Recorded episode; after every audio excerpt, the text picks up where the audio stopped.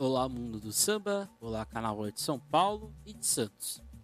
Hoje nós vamos dar sequência ao nosso podcast Sampa Samba, podcast este destinado à história do Carnaval de São Paulo. Quando eu falo de São Paulo, não é só a cidade de São Paulo, também outras regiões de São Paulo. Hoje nós vamos falar da cidade de Santos. Aqui a gente já tem alguns episódios sobre Santos. A gente tem aqui o episódio da X nove, Pioneira. E a gente tem uma análise, uma comparação entre a Padre Paulo e a Dom Bosco de Taquera. Mais, mais para a gente entender ali como que se desenvolve essa questão entre religiosidade e escola de samba. Aqui hoje a gente vai fazer um grande, um grande exódia com tudo isso que a gente já teve.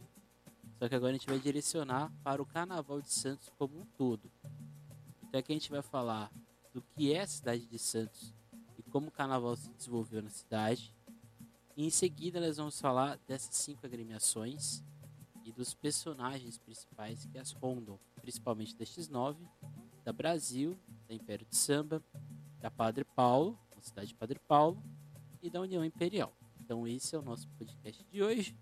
Eu espero que vocês aproveitem e curtam este episódio.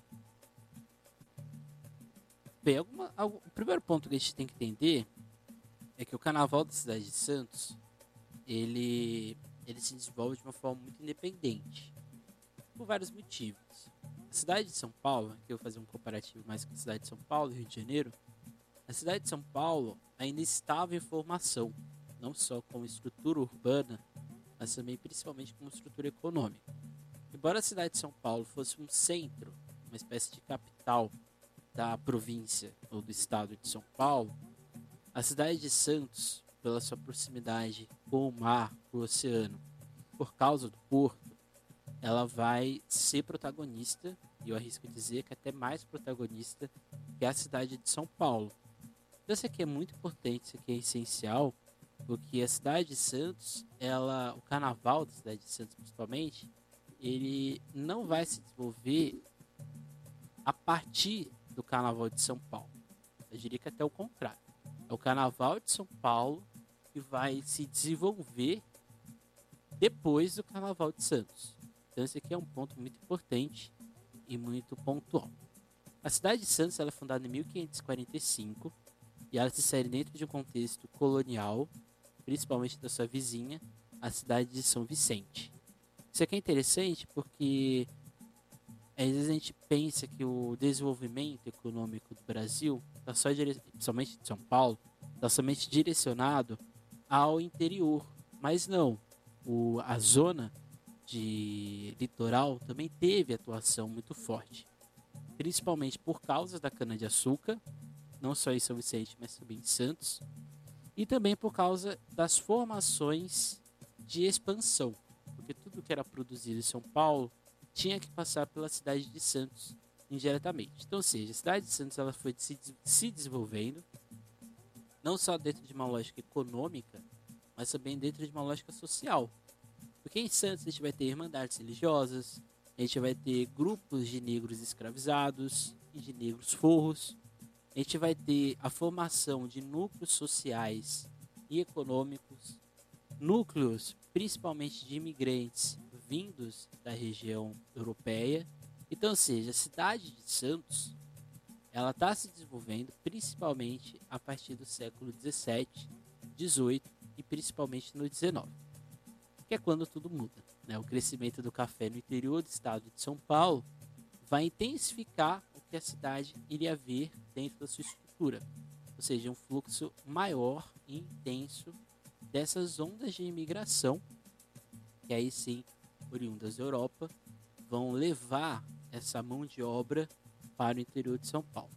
O contexto que a gente está falando aqui é também principalmente dessa, do fim da abolição da escravatura, que gerou, ou no caso possibilitou, que boa parte da população negra do estado fosse, vamos dizer assim, alforriado e tivesse que trazer uma população de imigrantes. E o destino principalmente da população negra vai ser o litoral, por um motivo muito simples. era no litoral que a gente tinha a existência, se podemos dizer, dessa, desse trabalho, um trabalho um pouco mais garantido, principalmente na parte do porto e principalmente no trabalho braçal. Pode parecer que é uma coisa assim meio trivial, mas era mais, mais fácil um negro ter ou arranjar emprego no litoral do que na região de São Paulo. Então esse aqui é um ponto muito importante também. Então Santos vai se desenvolvendo como cidade, como epicentro econômico, principalmente por causa também da Bolsa Oficial do Café. Então, ou seja, por mais que São Paulo fosse a cidade, fosse a capital, era na cidade de Santos que ficava ou que se desenvolvia o lucro deste café. Era a cidade de Santos e a gente poderia enxergar isso de forma mais acentuada. Isso vai influenciar principalmente a formação musical, social dessa cidade e que nos vai chegar aí sim na, no carnaval e nessas escolas de samba e blocos carnavalescos também. Então, por ser uma cidade que tem uma interação muito grande entre vários grupos, é, o Carnaval de Santos, ele vai, eu diria até, ele vai ser mais forte que o Carnaval de São Paulo, principalmente nesse início, anos vinte, anos trinta, anos quarenta e anos cinquenta. Nesse período, o Carnaval de Santos, ele é gigantesco. O Jota Muniz, que é um dos principais historiadores do Carnaval de Santos, se você for ler o livro dele, Carnaval Santista, documentário carnavalesco, ele vai nomear vários grupos, seja eles de marchinhas, seja eles de blocos, escolas de samba, é, pequenos intrudos, é, pequenas bandas, pequenos blocos, ou seja, existia uma enormidade de grupos carnavalescos que existiam na cidade de Santos. Então, ou seja, o Carnaval de Santos ele já, ele já tinha uma, uma musculatura. Por isso que aqui eu vou, eu vou aproximar o Carnaval de Santos com o Carnaval Carioca. O Carnaval Carioca ele vai se desenvolver, principalmente os ranchos, cordões e blocos, dentro de uma lógica portuária. Dentro dessa lógica do desenvolvimento dessas rodas de samba que aconteciam no porto, no caso com os estivadores. Por exemplo, o Império Serrano ele surge a partir de um sindicato de estivadores. Então, esse aqui é um, é um exemplo bem, bem, acho que bem pertinente para aquilo que a gente está falando. Santos também. Se a gente for no... Não sei quem já teve a oportunidade de ir no Museu do Café. No Museu do Café você tem exatamente uma parte, são as pessoas, é a pessoalidade do museu. E lá fica bem evidente que o que forma o Museu do Café é exatamente o seu trabalhador, é o seu povo. E o, o pilar de todo o porto é exatamente o trabalho braçal, é o trabalho destes homens, na sua grande maioria negros, que vão trabalhar na formação do porto. Então assim, essas pessoas vão ter contatos com outras pessoas de outras regiões. Eu sou, somado a isso, a gente pode dizer também que dentro da, dessa região de Santos, a gente vai ter o desenvolvimento do rádio, o rádio. Por ser Santos uma cidade muito importante, o rádio também se desenvolve muito rápido aqui na, regi na região. Eu falo aqui porque eu sou do Guarujá, né? Então eu estou do lado de Santos. Então por isso talvez vocês podem falar, nossa, porque ele está falando aqui, né? Porque eu estou falando aqui de Santos. Então, ou seja, a cidade de Santos se tornou um espaço duplo. Um, um do dinheiro e das cifras que o café gerava na cidade, assim como o Porto de Santos. E uma segunda cidade, esta habitada com as suas próprias realidades e dinamismos sociais e culturais. A cidade de Santos, diferente de São Paulo, se construiu dentro de uma troca mais sedimentada de confrontos, interligações e aprofundamentos de identitarismos sociais. Então, ou seja, é muito parecido com o Rio de Janeiro. Essa, é isso que eu quero trazer aqui para vocês. O Rio de Janeiro, o Carnaval do Rio de Janeiro se desenvolve muito parecido, não é igual, mas é semelhante. O Carnaval Carioca ele se desenvolve dentro desses núcleos mais abastados da sociedade. Estes núcleos eles vão se desenvolvendo, eles vão criando suas próprias sedimentações e manifestações, e a partir disto se desenvolve o Carnaval Carioca. Santos é muito semelhante, porque é dessas exclusões que vão acontecendo, não só das regiões de Quilombo, como Quilombo de Jabaquara e o Quilombo do Pai Felipe, mas também por causa destes bairros que vão surgindo periféricos ao porto. É sempre bom lembrar que Santos, o transporte não era muito simples. Santos era uma cidade que tinha muitos canais, tinha muitos rios passando por dentro. Santos é uma ilha, para ser bem sincero. Então, ou seja, não era simples o deslocamento. Então, quanto mais perto do trabalho, melhor. Isso antes, claramente, surgiam as grandes avenidas na cidade, a Avenida Ana Costa e a Avenida Conselheiro Neves. Então, ou seja, a cidade de Santos, ela nasce, o Carnaval Santista, ele nasce de vários confrontos. E de confrontos que são, estão acontecendo desde o final do século dezenove, que se intensificam no século vinte com o auge do café e que se tornam ainda mais importantes quando o café deixa de ser importante como uma força econômica, e trazem estes conglomerados do, do interior para o litoral, mas deixam o porto, deixam essa, esse espaço, vamos dizer assim, quase que uma cidade fantasma.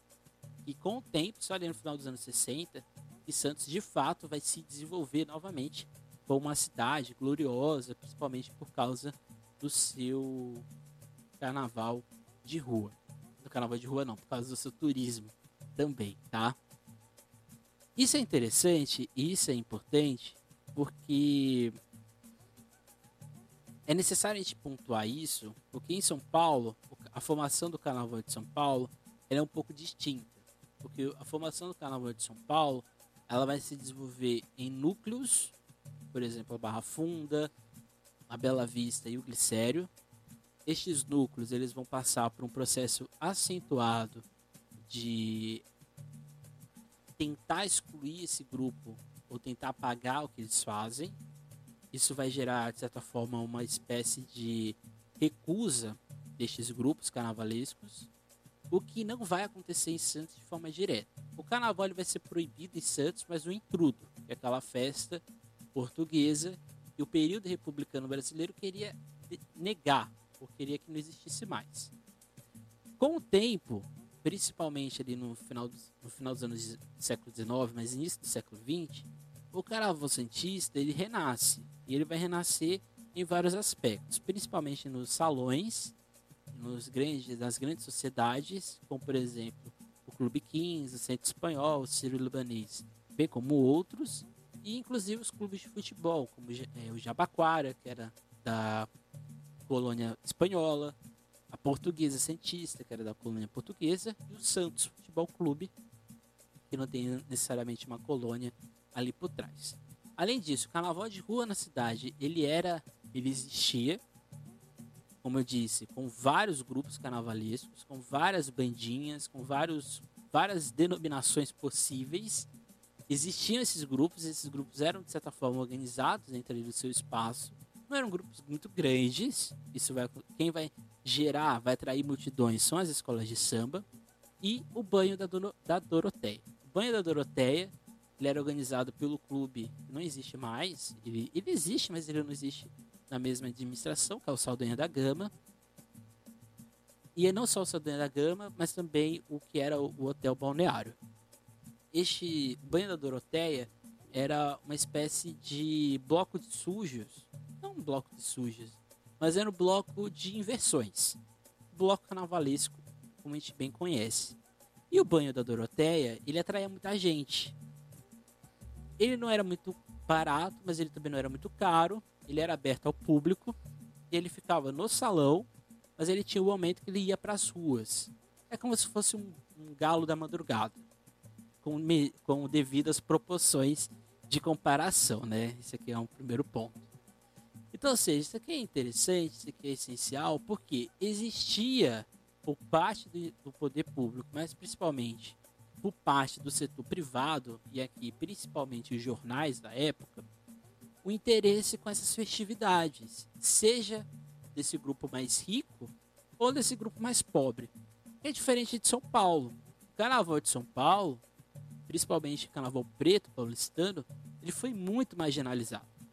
Quer dizer que aqui em Santos não foi? Foi, porque existia prisões, existia certas acusações à população existente que é o, é o tema principal do livro do, do Daí José, Não Somos Bandidos, que é o, trecho, o, o livro dele, em que ele vai dizer exatamente isso, né? Que a formação da X nove, que é a primeira escola de samba de Santos, que ainda existe no caso, a, a X nove ela vai passar, ela vai ser uma das primeiras escolas a sofrerem com essas tentativas de apagamento e de silenciamento que não vão para frente.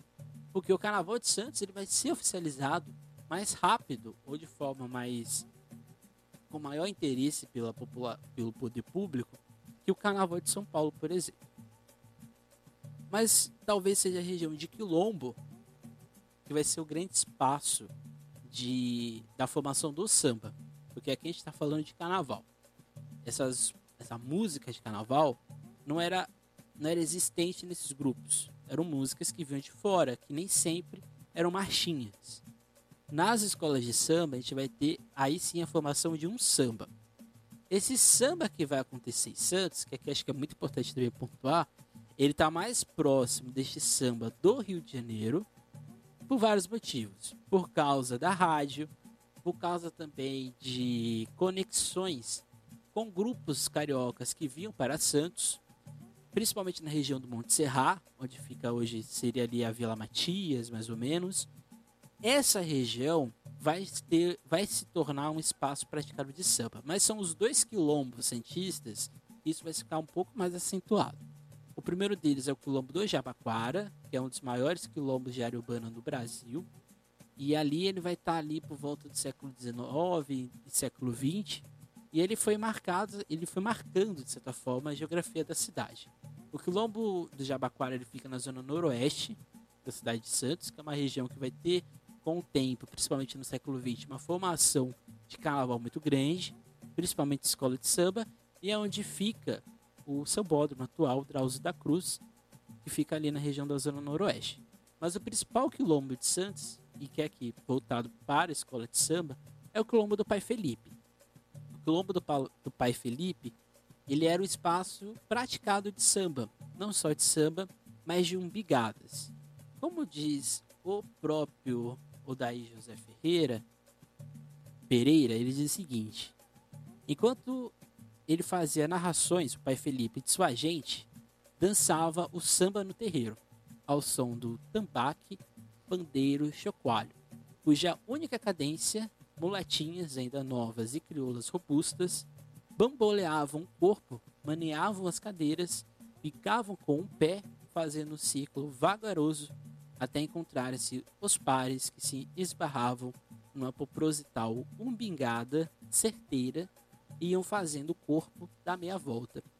Isso aqui ele está retirando de um jornal da época, e aqui acrescentando ainda com as palavras do Odaí, ele diz o seguinte: supor a existência de uma continuidade histórica entre os dissidentes do Quilombo e os negros que praticavam as pernadas no Monte Serra, mesmo sem provas factuais, não é nenhum grande pecado. Afinal, falamos de uma diferença de algo em torno de cinquenta anos, o que em termos de história é pouco, e aqui em relação ao samba.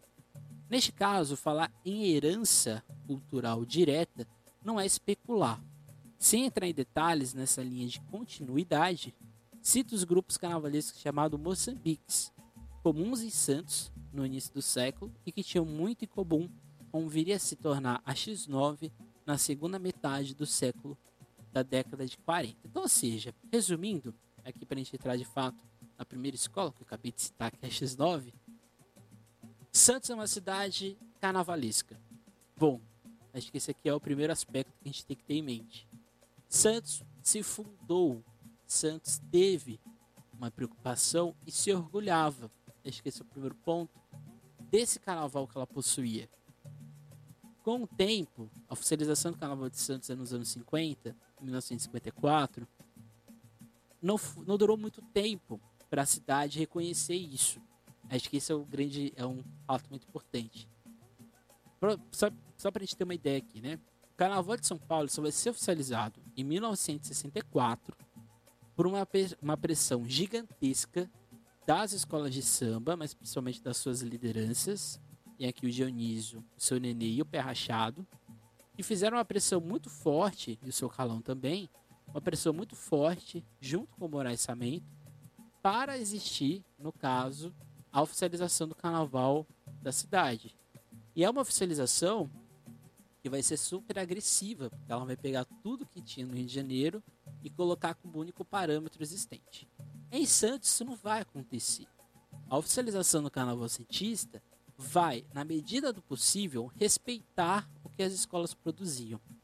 Então, isso aqui é muito interessante, isso aqui é muito especial, porque Santos, no período carnavalesco, vai se tornar uma cidade de carnaval.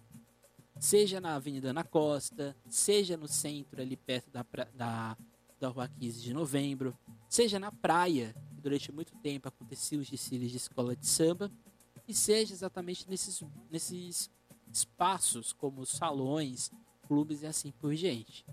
Por exemplo, a X nove, que agora a gente vai entrar aqui já de fato na X nove, a X nove ela desfilava pela cidade de Santos, ela não ficava no espaço. Ela participava de muitas batalhas de confetes e serpentinas, mas a X nove ela andava pela cidade. Ela perambulava, se podemos dizer, pelo espaço que era a cidade de Santos. Então, assim, para a gente falar da X nove, a gente tem que entender o espaço ou o bairro que ela está inserida. Santos vai ter um desenvolvimento de cidade muito peculiar. Ela vai se desenvolver na região do Valongo, principalmente, que é o primeiro espaço de habitação, mas ainda muito incipiente. O Valongo ele era importante por causa da estação de trem. Depois disso, a gente vai ter um avanço para a região do Mapuco, que é quando o porto vai sendo, vai se expandindo. Vocês estão vendo aqui no mapa, né? E o último espaço, que talvez seja mais importante, é quando, além da região do Macuco e da região do centro, que seria o centro velho hoje, centro histórico, a gente vai ter o avanço populacional em direção à praia. E aqui vai estar representado por três regiões, principalmente a Conselheiro Nébias, que vai levar ali para a praia, principalmente a Avenida na Costa, que vai ser uma região de grandes casarões, de grandes produtores de café do interior paulista, principalmente. Vai ser uma espécie de boulevard santista. E a região do Macuco, do Macuco, a região ali do Marapé, que é próxima aos morros, Nova Sintra e assim por diante. E essa região vai ser uma região um pouco mais popular. Então a gente vai ter o Macuco, próximo ao porto, que é uma região mais periférica, mais popular. O Marapé, que vai se desenvolver, como o próprio nome diz, ele intermedia, né, o centro com o mar. E os espaços de uma elite santista, que vão ficar na Avenida na Costa e na Avenida Conselheiro Neves. Então a cidade de Santos ela vai ser uma cidade que se desenvolve em retas, em pequenos grupos. E em torno destes grupos vão ser formados os, os espaços e assim por diante. Então Macuco é um dos maiores bairros de Santos. E o fato de ser um bairro vizinho ao porto acabou lhe garantindo uma aparência própria dentro da cidade, sobretudo por conta do período do café. E aqui, segundo a Patrícia Santaella Gonçalves, que ela estuda exatamente a região do porto com o povo, quando há o aumento das atividades cafeeiras no estado de São Paulo, há também transformações no que se diz respeito ao número de trabalhadores portuários, o que está intrinsecamente ligado ao desenvolvimento do Macuco. A cidade passa então a exercer importante passo na economia paulista, tanto no escoamento do café quanto na sua comercialização através da Bolsa do Café. Então, se o café era o produto principal do estado de São Paulo, a principal força de trabalho dessa, desse produto era o Macuco, eram as pessoas do Macuco. E eu falo isso porque os principais partideiros da X nove são da onde? Do Macuco. Então a proximidade com o porto, o custo-benefício e as dificuldades de morar em uma cidade cara, como era a cidade de Santos, que é cara até hoje inclusive, fez com que essa população de classe média para baixo, classe média baixa e classe média um pouco ali mais comerciante, mas não eram ricos, se desenvolvesse na, nessa região, junto com uma população imigrante, e ali é como se fosse um Brás, é como se fosse uma Moca de São Paulo. Acho que essa seria, para quem é da cidade de São Paulo, acho que assim fica mais, fica mais visível, né? Macuco é como se fosse essa região, É como se fosse um, um, uma convulsão. É, essa, é esse aspecto de social, de, de, de bairro, do Brasil, do Macu e, e da Moca, mas com uma espécie de formação populacional parecida com a Bela Vista, no Vai-Vai. Acho que seria mais ou menos isso. A X nove Pioneira, ela tem uma formação muito parecida com a Vai-Vai, porque é uma região de convulsão social. Nada ali acontece à toa. Então a X nove foi fundada em mil novecentos e quarenta e quatro, no dia primeiro de maio, no Dia do Trabalhador, com um grande número de componentes, o que lhe garantia um verdadeiro corpo nos festejos carnavalescos locais. Naquele período, escolas de samba de grande porte não eram comuns, sendo a X nove uma grande potência paulista até meados dos anos sessenta, e ainda muito relevante na atualidade. Eu falo isso porque a X nove ela ganhou vários concursos estaduais de escolas de samba. A X nove ela era muito respeitada pelo pessoal de São Paulo.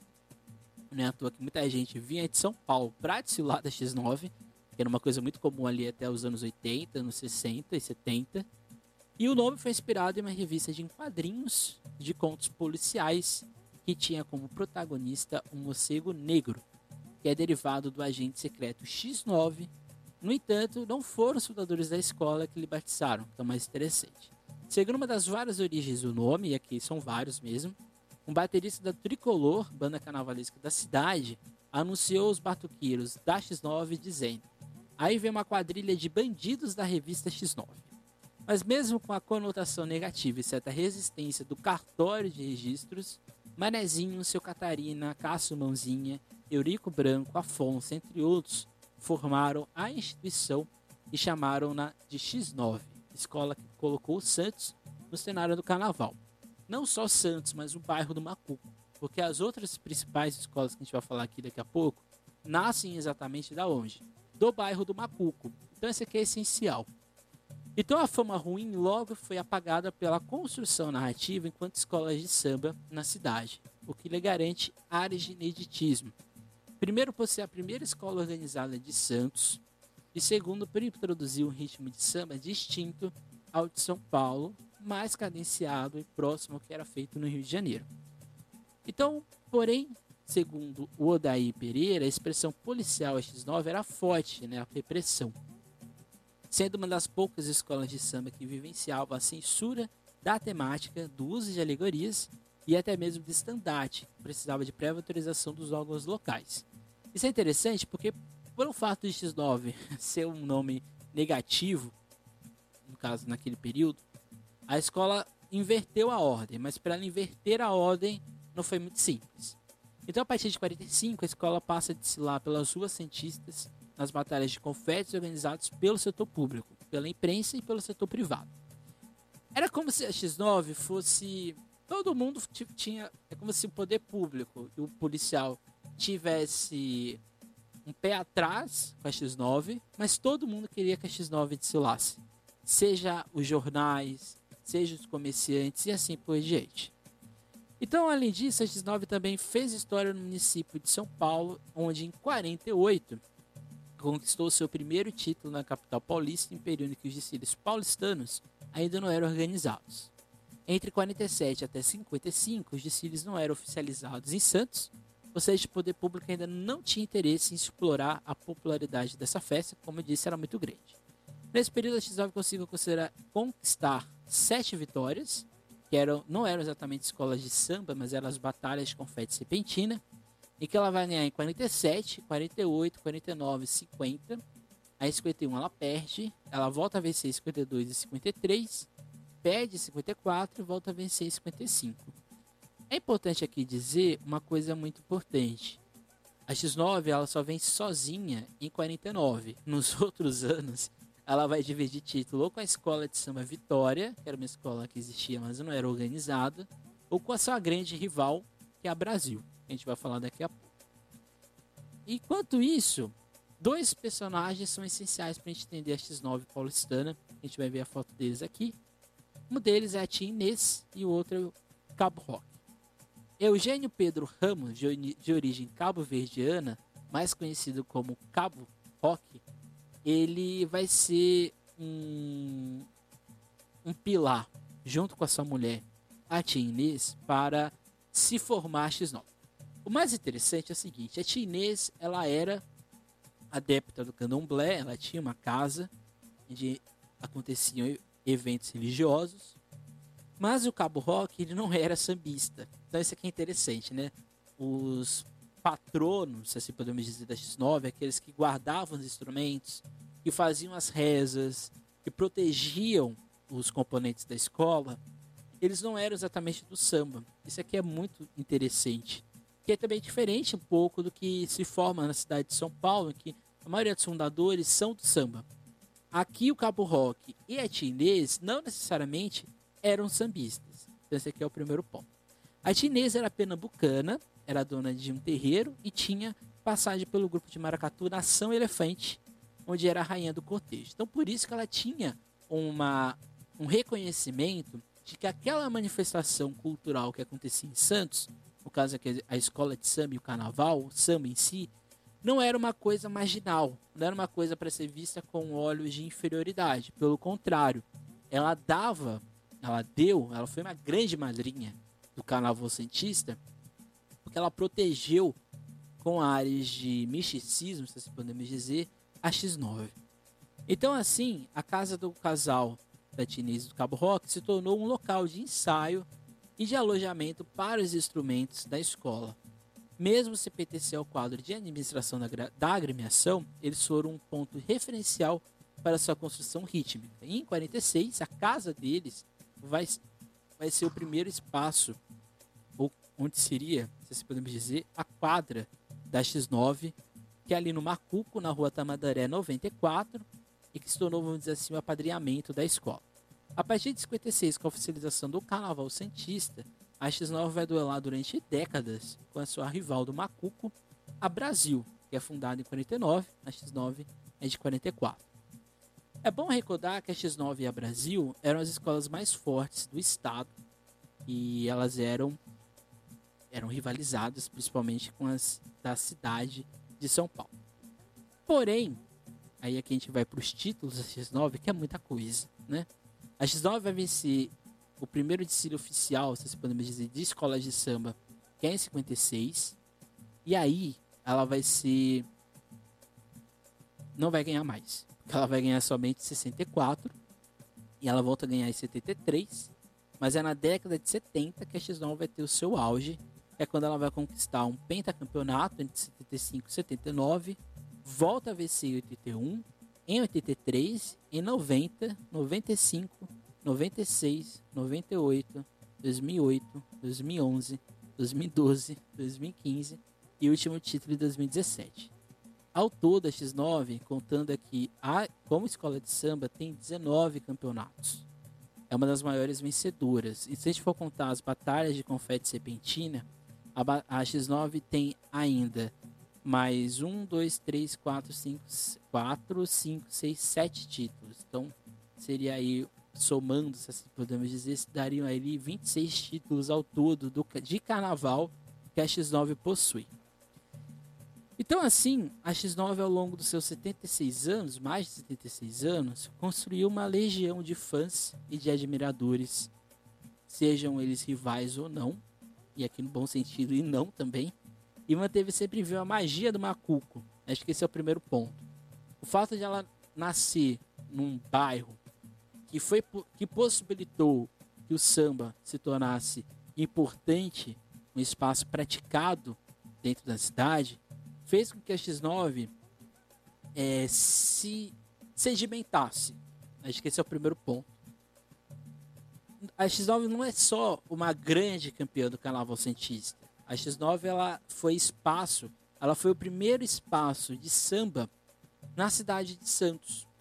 Então, qualquer outro sambista que vai fundar qualquer outra escola de samba na cidade, passou pela X nove, principalmente a Brasil.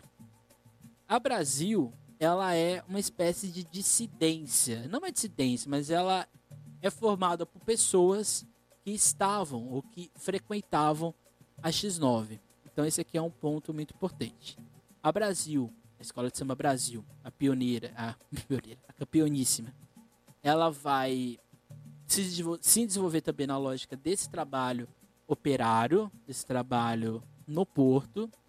E essa sua origem, ela também está ali atrelada a esses batuques e essas pernadas existentes. Então a X nove ela vai ser fundada em quarenta e nove, ou seja, um espaço de tempo muito pequeno.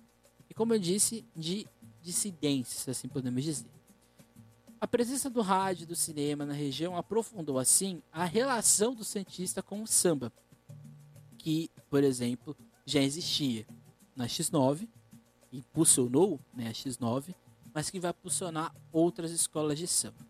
Como cita o Daí José Pereira, foi a continuidade aliada às rupturas internas que geraram a criação de outras escolas e o envolvimento do bairro, que fizeram com que, a partir da década de cinquenta, o local fosse conhecido como Reduto do Samba, que é o Macuco. A Brasil nasce no Macuco, é muito próxima da X nove, e já no final da década de quarenta surgem duas agremiações nessa região. Uma delas é a Vitória, Escola de Samba Vitória, que não era organizada, e a outra Brasil, que essa era muito organizada, inclusive. Então a, competitiv- a competitividade entre X nove e Brasil é o que vai fazer o Carnaval Santista ser o que ele é hoje. Se ainda existe Carnaval de Santos, é porque tanto a X nove quanto a Brasil e a Império do Samba, que vai surgir um pouco depois, essas três fizeram de tudo para uma ser melhor que a outra. Então essa rivalidade, essa, tenta, essa tentativa sempre constante de ser melhor, é o que fez o Carnaval Santista criar essa sua particularidade. Então assim, a rivalidade entre X nove e Brasil fez com que o Macuco se tornasse o berço do samba, mas acima de tudo, um espaço obrigatório para você entender o Carnaval Santista. Então, quando acabar a pandemia, fica aqui o convite. Vai visitar o Brasil, vai visitar a X nove e você vai entender como que surge ou como que se aprofunda esse Carnaval de Escola de Samba. A gente está falando aqui de duas escolas de samba que são mais antigas que muitas escolas de samba de São Paulo. A gente está falando aqui de duas agremiações que são importantíssimas para a gente entender a formação dos, do samba, do desfile de escola de samba paulista. E aqui eu falo com o estado inteiro. Então essa rivalidade entre as duas vai fazer com que no dia trinta e um de março de quarenta e nove nascesse aí sim a Brasil. Esse nome ele reflete um, pouco é, um ponto interessante e que demonstra como o samba era visto na cidade. Como a X nove, o nome, era um, ele foi visto como algo pejorativo, a Brasil ela foi para um caminho inverso. Ela tentou escolher um nome que atraísse o poder público, não gerasse um alarde para a polícia. Então assim escolheu-se o quê? Um nome patriótico. O nome que todo mundo não ia ter nenhum problema. Então, ou seja, ela escolheu simplesmente o nome do país, né? Então, assim surge o nome Brasil. Esse aspecto um pouco de engrandecimento, se assim podemos dizer. A Brasil surge depois de alguns desentendimentos entre os membros da X nove. E os fundadores da nova escola foram Mestre Manezinho e Caminha de Jesus.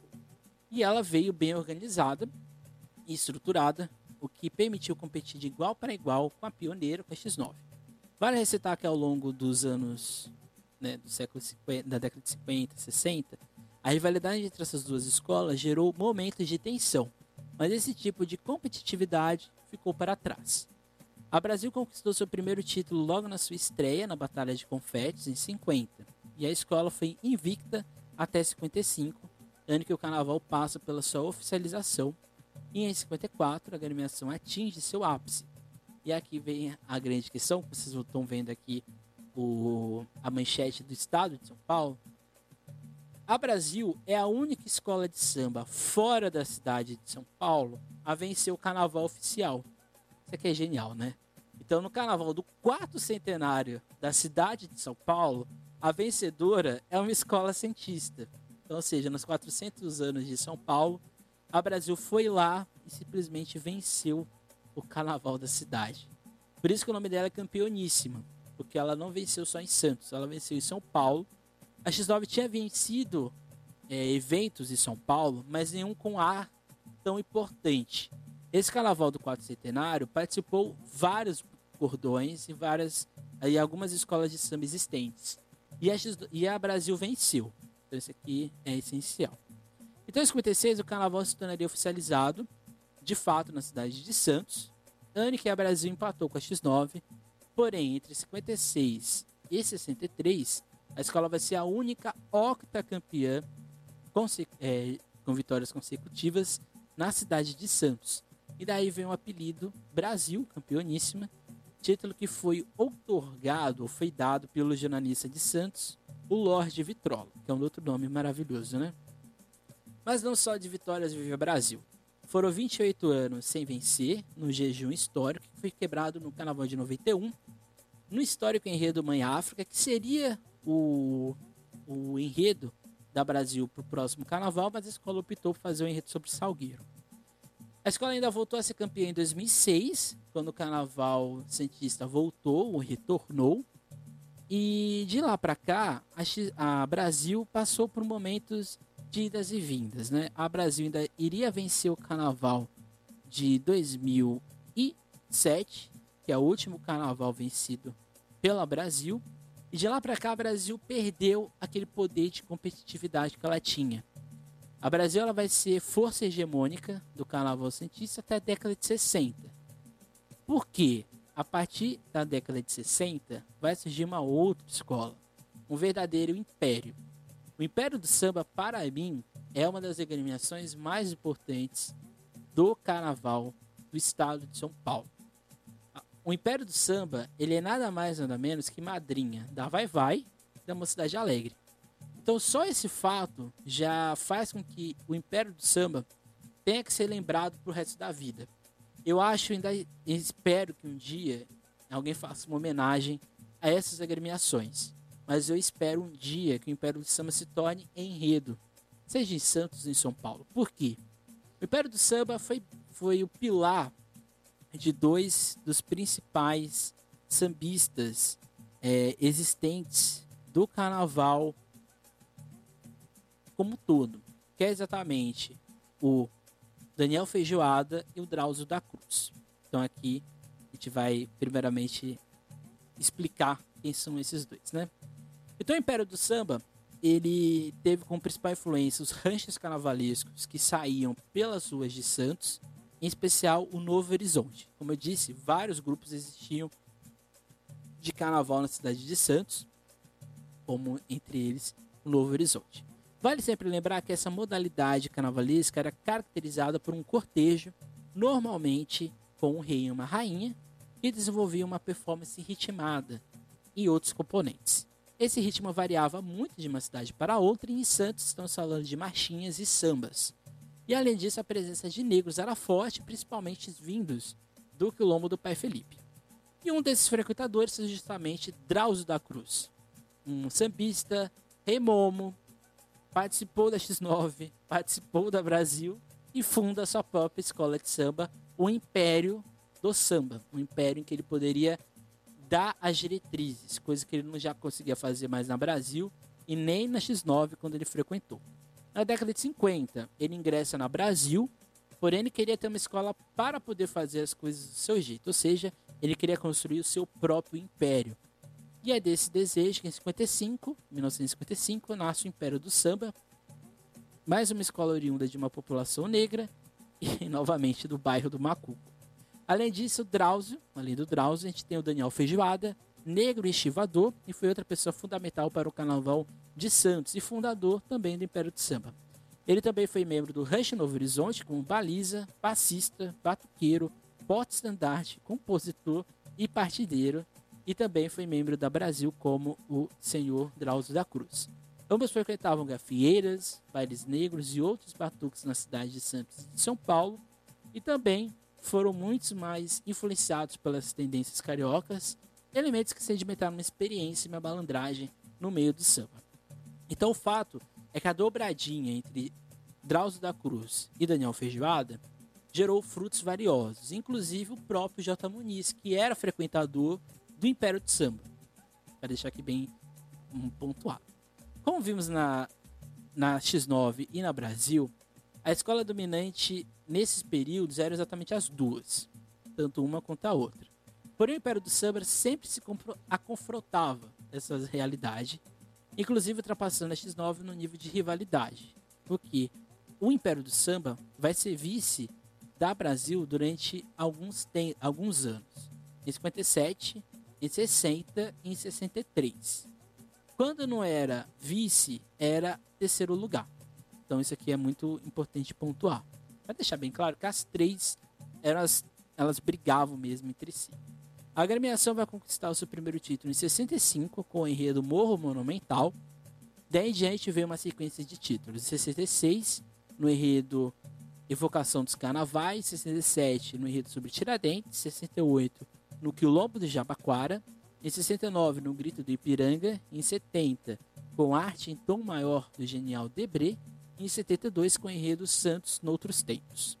Dá para a gente perceber também que a temática da escola quase sempre perpassava por duas visões: das glórias do passado e as grandes personagens da história oficial, aquilo que era comum nas escolas de samba, tanto no Rio, em São Paulo e em Santos também, e em enredos de temática negra, como os títulos de sessenta e cinco e sessenta e nove, isso em plena ditadura militar, em seu período mais tenso após o A I cinco.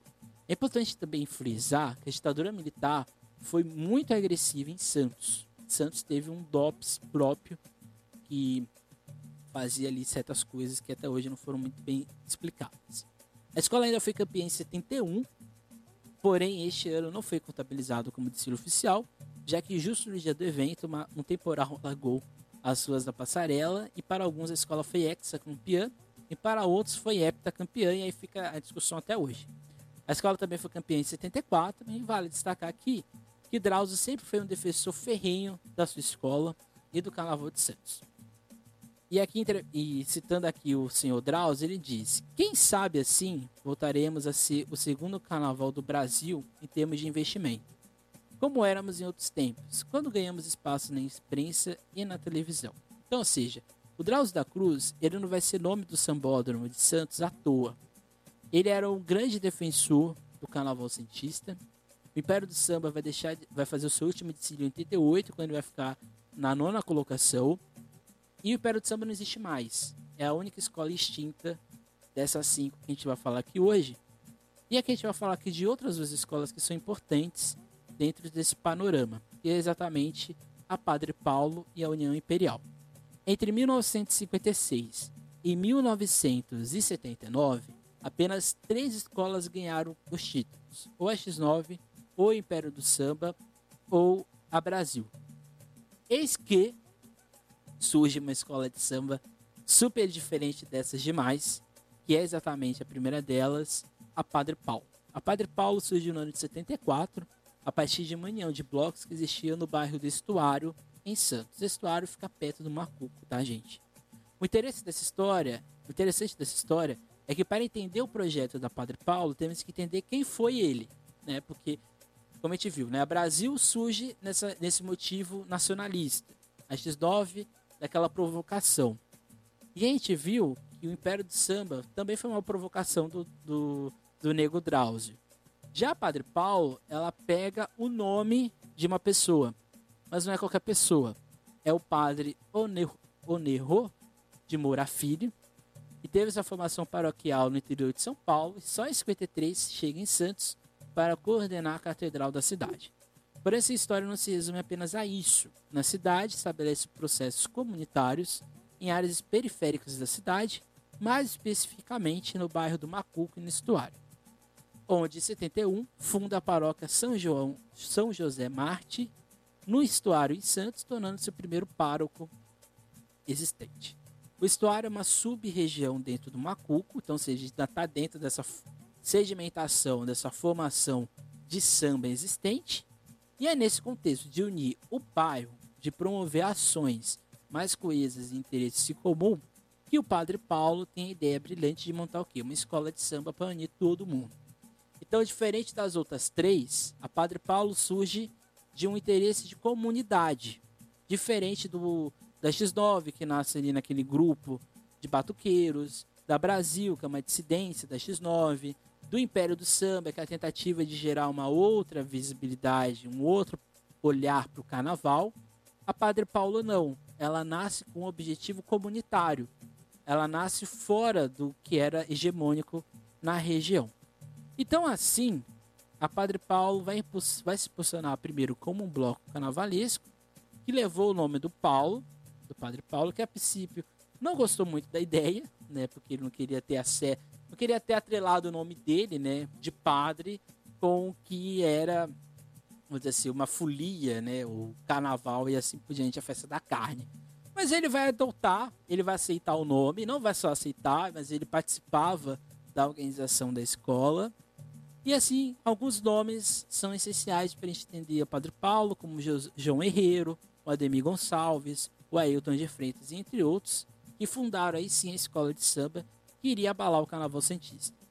A escola se estreou em setenta e cinco, na quarta colocação, porém entre setenta e seis e oitenta e cinco, ou fica em primeiro ou em segundo lugar, em uma hegemonia que abalou as escolas que compunham o trio de ferro santista. Até setenta e cinco, até setenta e cinco não, até oitenta, a X nove tinha quinze títulos, a Brasil tinha doze, o Império do Samba tinha oito, ou seja, trinta e dois anos de hegemonia dessas três. E aí vai ser rompida exatamente com a Padre Paulo. A Padre Paulo é bastante ampla na sua narrativa, principalmente nos enredos de temática afro, e de um realismo fantástico, que era comum nos anos oitenta, né? Que tem um forte traço cultural dos seus sete títulos, quase todos que se inserem nessa ideia. E assim, em oitenta, depois de quatro vice-campeonatos, a escola vence com o enredo Caissumba, e a escola vai vencer ainda em oitenta e dois, em oitenta e quatro, vai voltar a vencer em oitenta e sete, aqui junto com a União Imperial, vence no ano dois mil, volta a vencer em dois mil e seis, e o último título da Padre Paulo é em dois mil e dez, sendo a escola a quinta escola com mais títulos na cidade, com sete ao todo. O que nos leva a uma escola de samba, que aí, diferente dessas quatro que a gente falou, ela vai surgir num contexto totalmente oposto. Como vocês estão vendo aqui no mapa, existe essa região do Macuco Estuário, onde vai nascer a X nove, a Brasil, a Padre, a Padre Paulo e o Império do Samba. E vai surgir, numa região um pouco afastada, a União Imperial. A União Imperial ela nasce no Marapé e ela é a junção de três reverências do samba. A Portela, de onde vai sair a águia do seu pavilhão e o símbolo da escola. Da Mangueira, que vai influenciar o seu ritmo e está nas cores, né? A União Imperial é verde e rosa. E o Império do Samba, que era, o, não uma, espécie, era uma espécie de madrinha da União Imperial. E, no caso, o Império do Samba, a União, a União Imperial vai nascer em setenta e dois e ao... o Império do Samba vai deixar de existir em oitenta e oito, então a União Imperial ela é a junção da reverência ao Carnaval do Rio de Janeiro, para Portela e para Mangueira, e numa reverência ao Carnaval da sua cidade, o que vai gerar exatamente uma União Imperial. Uma loucura, né? É, os nomes, a criação dos nomes na cidade de Santos são bem interessantes. A escola nasce no bairro do Marapé, como eu disse, espaço que serviu de acesso entre a zona central da cidade e o mar, né, onde vem o nome Marapé, onde, próximo ao Canal um, se fez como um bairro residencial e subiu o morro para sua habitação. É nesse contexto que, em doze de março de setenta e dois, nasce uma agremiação que seria a união dos sambistas do bairro anteriormente espalhados pela cidade. O Marapé é um pouco longe do Macuco, então, ou seja, era melhor, era mais interessante unir estes sambistas dentro dessa União Imperial, se podemos dizer.